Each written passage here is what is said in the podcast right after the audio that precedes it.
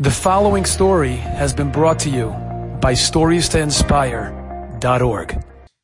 I will tell you a story that happened with me and a girl.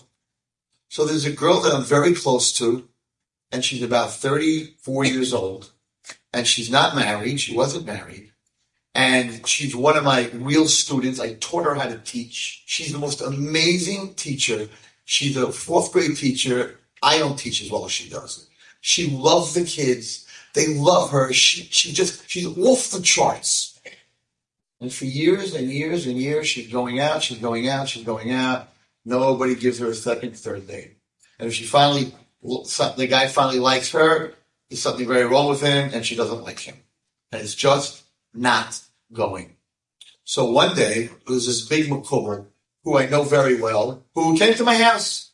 And he was seeing people. So I called her and I said, you know what? Come to my house, talk to him. Maybe he can help you. One of the things that this Makubal does is he reads palms. Now, palm reading is really a waste of time. Why is palm reading a waste of time? You don't have to be a tzaddik and kadosh to read palms. There are many Spanish ladies who can read your palms. You can, no, seriously, you could buy a book in Barnes and Noble. You can read what all the lines are. It's a chachma. It has nothing to do with kedusha. It's a chachma. You learn what lines and which lines represent certain things. And it's a chachma. The reason it means nothing is, and this I can tell you for myself because I was always into all these different things when I was younger, that I actually watched the lines in my hands change.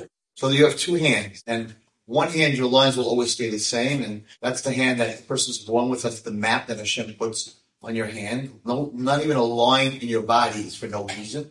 Hashem doesn't have anything to do with scribble lines on you. So every line in your body means something on your forehead, on your hands. So one of your hands is what's supposed to happen in life. And those lines will never change. The plan.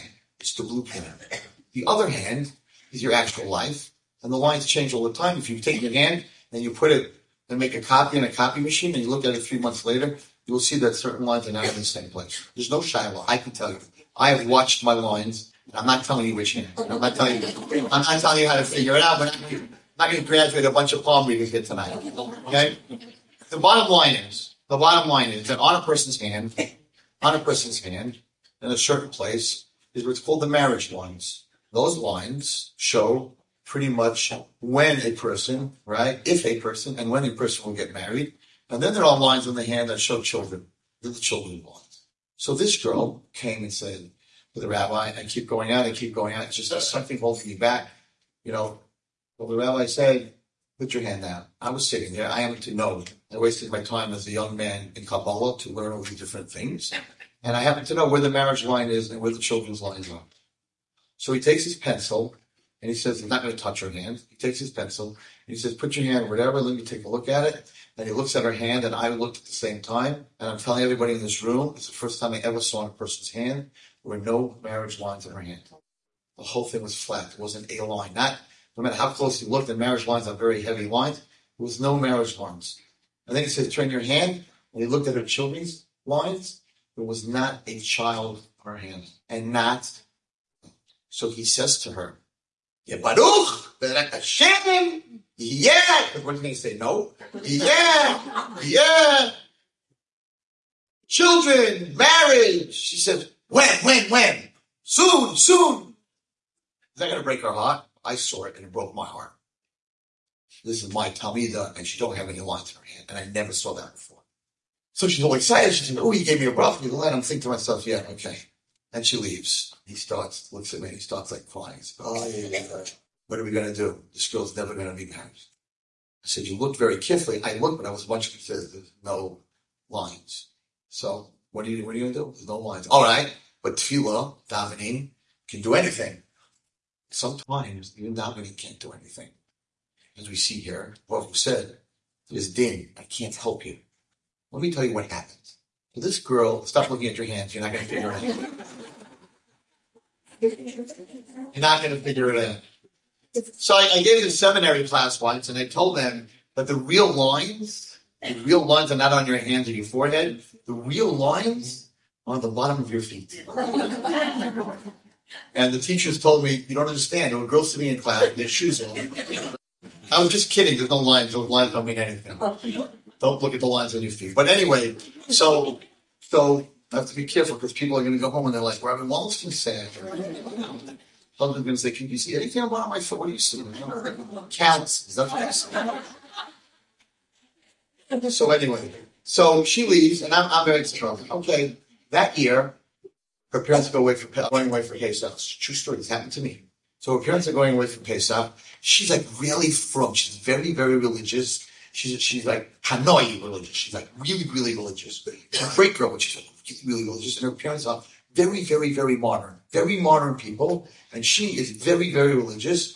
And she's not even living at home. She has her own apartment, whatever it is. They're, they're on good terms. They're just their parents are intellectual, secular people, and she's teaching fourth grade Chumash. Understand? So they're, so they're going away for Pesach, and they're going to a very modern program in Florida. She doesn't want to go. She's like, Rabbi, I'm going with them. It's mixed swimming, and there's people walking around not dressed correctly, and I'm going. I'm going to go to my my cousin, my this, my that. I said, uh, listen, if they don't mind. Anyway, two days later, she called me back. She said, Rabbi, I got a big problem. Like, what? This is my mother. This mom is crying. She said, I don't come to this program, everyone's going to see that I'm not there. And they all know the family. And she said, I'm an embarrassment to the family. And look what your religion did to you. Now you're not part of our family anymore. Everyone's going to be talking. All my friends from, you know, from the five towns. And they're going to be talking that my daughter didn't show up. And, and she's like, what do I do? What do I do? So I don't know. I'll call my Rebbe. Call Rabbi Gamliel. So I called Rabbi Gamliel. I said, Rebbe, I had this girl. And I told him the situation. He says, listen, it's a girl. So no, so the so the part of mixed swimming, tell her not to go mixed swimming. And, and and the people walking in the lobby tell her to sit in a room. And if she wants to prepare her lesson, for whatever she wants, she doesn't have to. The food is kosher. I said absolutely. Catering is not kosher. no problem with that. That's not the problem. It's just a very modern crowd. Just what do you mean? Give her the. You don't have a right to embarrass your parents. So she shouldn't mix and she shouldn't look and she shouldn't be part of it. But she should go. So I called her back. I said, I called Rabbi Gamliel. He said you should go. She wasn't happy said you should go. It's kibbud av va'em, and really, you're not going to be over any avera. You should go. Well, she went. She told me it was eight days in Gehenna. Because she's a kanoi, and everything bothered her. And this bothered her, and that bothered her, and the waitress bothered her, and the way she was dressed bothered her, and everything bothered her. She said, it was, I said, did your parents, did your parents know you were suffering? She said, I promise you they have no idea. She said, I was the best actress. I put on a show.